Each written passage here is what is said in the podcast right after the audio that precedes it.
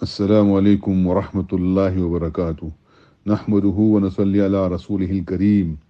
أما بعد أعوذ بالله من الشيطان الرجيم. بسم الله الرحمن الرحيم. قل ما يعبأ بكم ربي لولا دعاؤكم.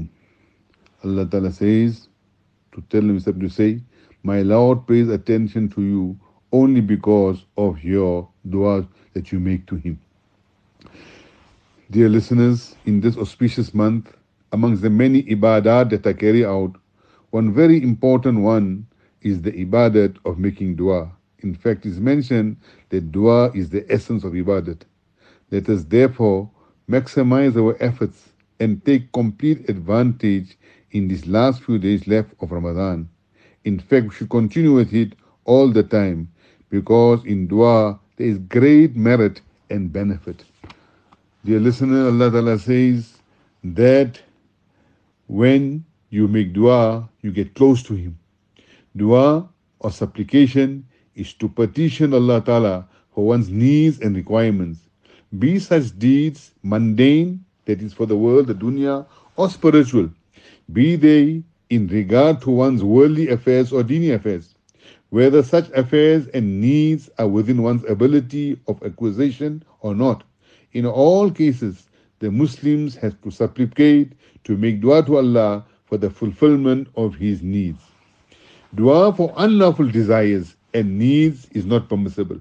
While making dua, all the lawful means and agencies for the requirement should be harnessed. For example, the farmer, while making dua for his farm to yield, should at the same time engage in the means and ways of farming. One making dua for protection against an enemy should at the same time engage in the ways and means of warding of the enemy. The sick, while making dua for recovery, should resort to medicine and treatment as well. One involved in litigation should, should, while making dua for success in his court case, engage the proper means of achieving the success as well. One engaged in the acquisition of Qurani and Dini knowledge should make dua for barakat and success while at the same time study properly and acquire whatever ways are essential for the correct acquisition of knowledge. One involved in ibadat should strive against the lowly desires that is the nafs and the diversions of shaitan and the nafs while at the same time make dua for aid from Allah Ta'ala for sincerity and steadfastness in his acts of ibadat. In affairs in which physical and material means and agencies have no role to play, one should be in entirety resort to only dua. For example, rainfall, protection against plagues, the shaitan, and the deception of the nafs, protection from the oppression of cruel persons, etc. Dua does not mean the mere recitation of some words and the mere ritual reiteration of words after salat. The nature of dua consists of petitioning in the court of Allah Ta'ala. The earnestness and concern which people have when making appeals in the courts of the world should at least be adopted when making dua in the court of Allah Ta'ala. When making dua, one's mind and body have to be concentrated and directed into the purpose of the dua. One should never lose hope in the event of fulfillment of the dua being delayed or in fulfillment is not discerned. One has to submit to the will of Allah subhanahu wa ta'ala. Dua is an appeal to Allah ta'ala. It is His sole prerogative to grant or reject the appeals of His servants.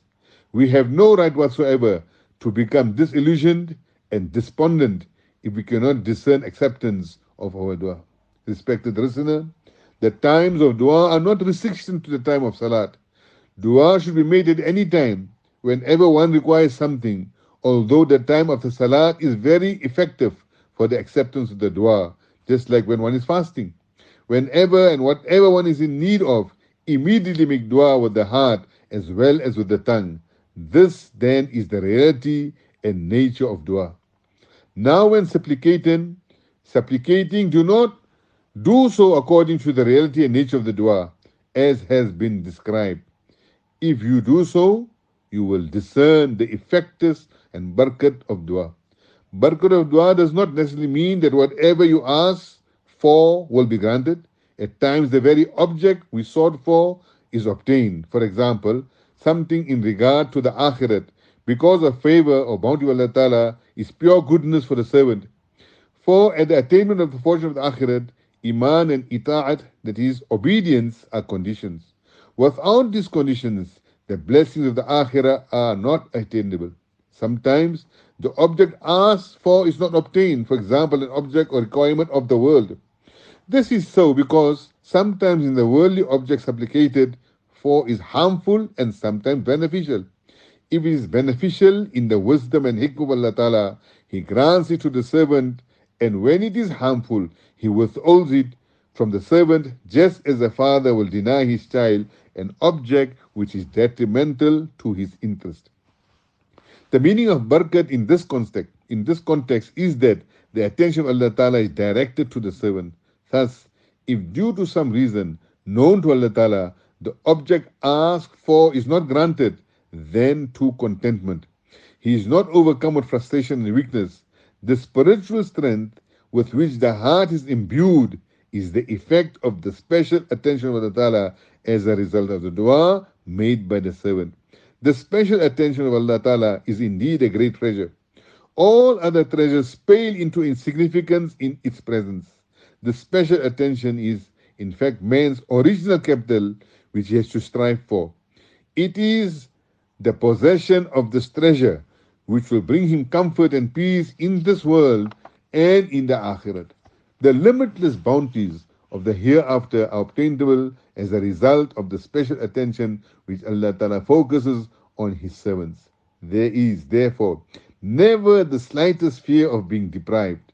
The one who makes dua is never deprived because of the inherent barakat of dua. It is mentioned in Hadith that Rasulullah said, the dua, the servant's dua is accepted as long he does not ask for something sinful nor for something unkind for his relatives, and as long as he is not impatient. It was asked, O Rasulullah, what is the meaning of being impatient? It means to say, I have asked dua time and again, but it has not been answered. So saying, one gives up asking dua. This hadith stresses the continuous making of dua, even if the dua seemingly is not accepted. In one hadith mentioned, nothing is more appreciable to Allah than dua. In one place mentioned, due to dua is beneficial in everything. It is effective in warding off misfortunes, which have already been descended, as well as misfortunes which are about to descend. Therefore, the servants of Allah should be steadfast in making dua. Allah mentioned hadith, Allah becomes angry when one who refrain when one who refrains from dua.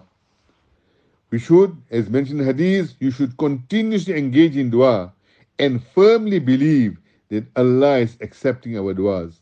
Allah Ta'ala does not accept the dua of one whose heart is callous. Therefore, the listener, dua must be made with earnestness and concentration of mind and body, while at the same time believing that the dua is definitely being accepted by Allah Ta'ala. Non attainment of the object of the dua should not be misconstrued as non acceptance.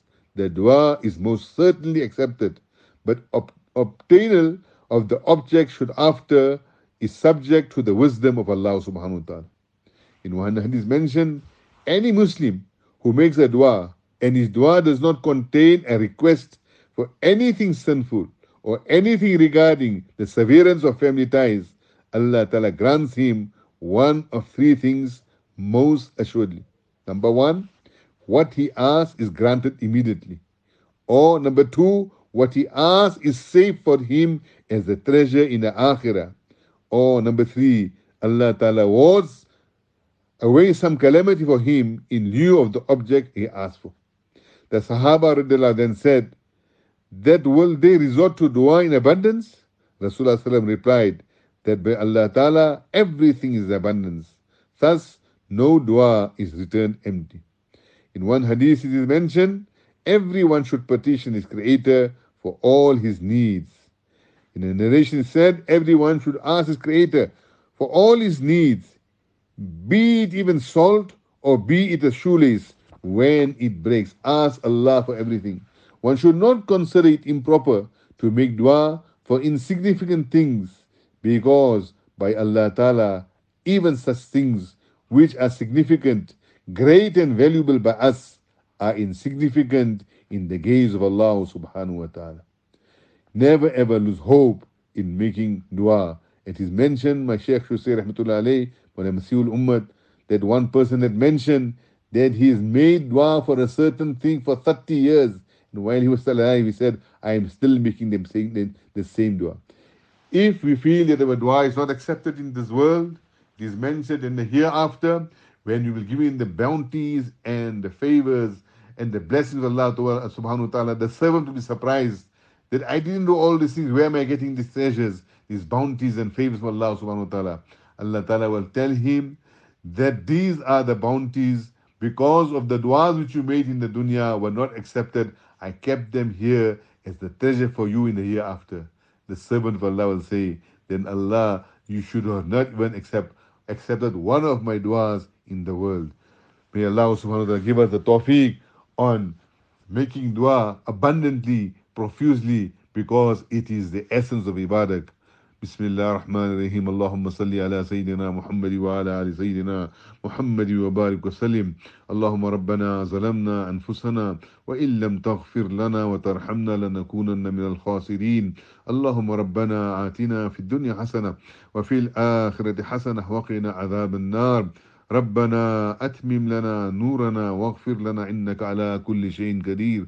اللهم كل خير لكل مسلم ومسلمة. اللهم كل خير لكل مسلم ومسلمة. اللهم كل خير لكل مسلم ومسلمة. اللهم مصرف القلوب صرف قلوبنا على طاعتك. اللهم إنا نسألك الهدى والتقى والعفاف والغنى.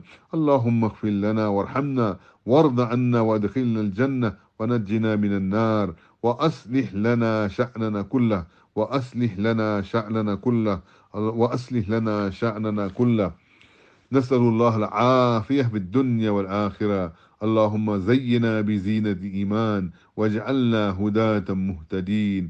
اللهم إنا نسألك الجنة وما قرب إليها من قول أو عمل ونعوذ بك من النار وما قرب إليها من قول أو عمل. اللهم إنا على ذكرك وشكرك وحسن عبادتك.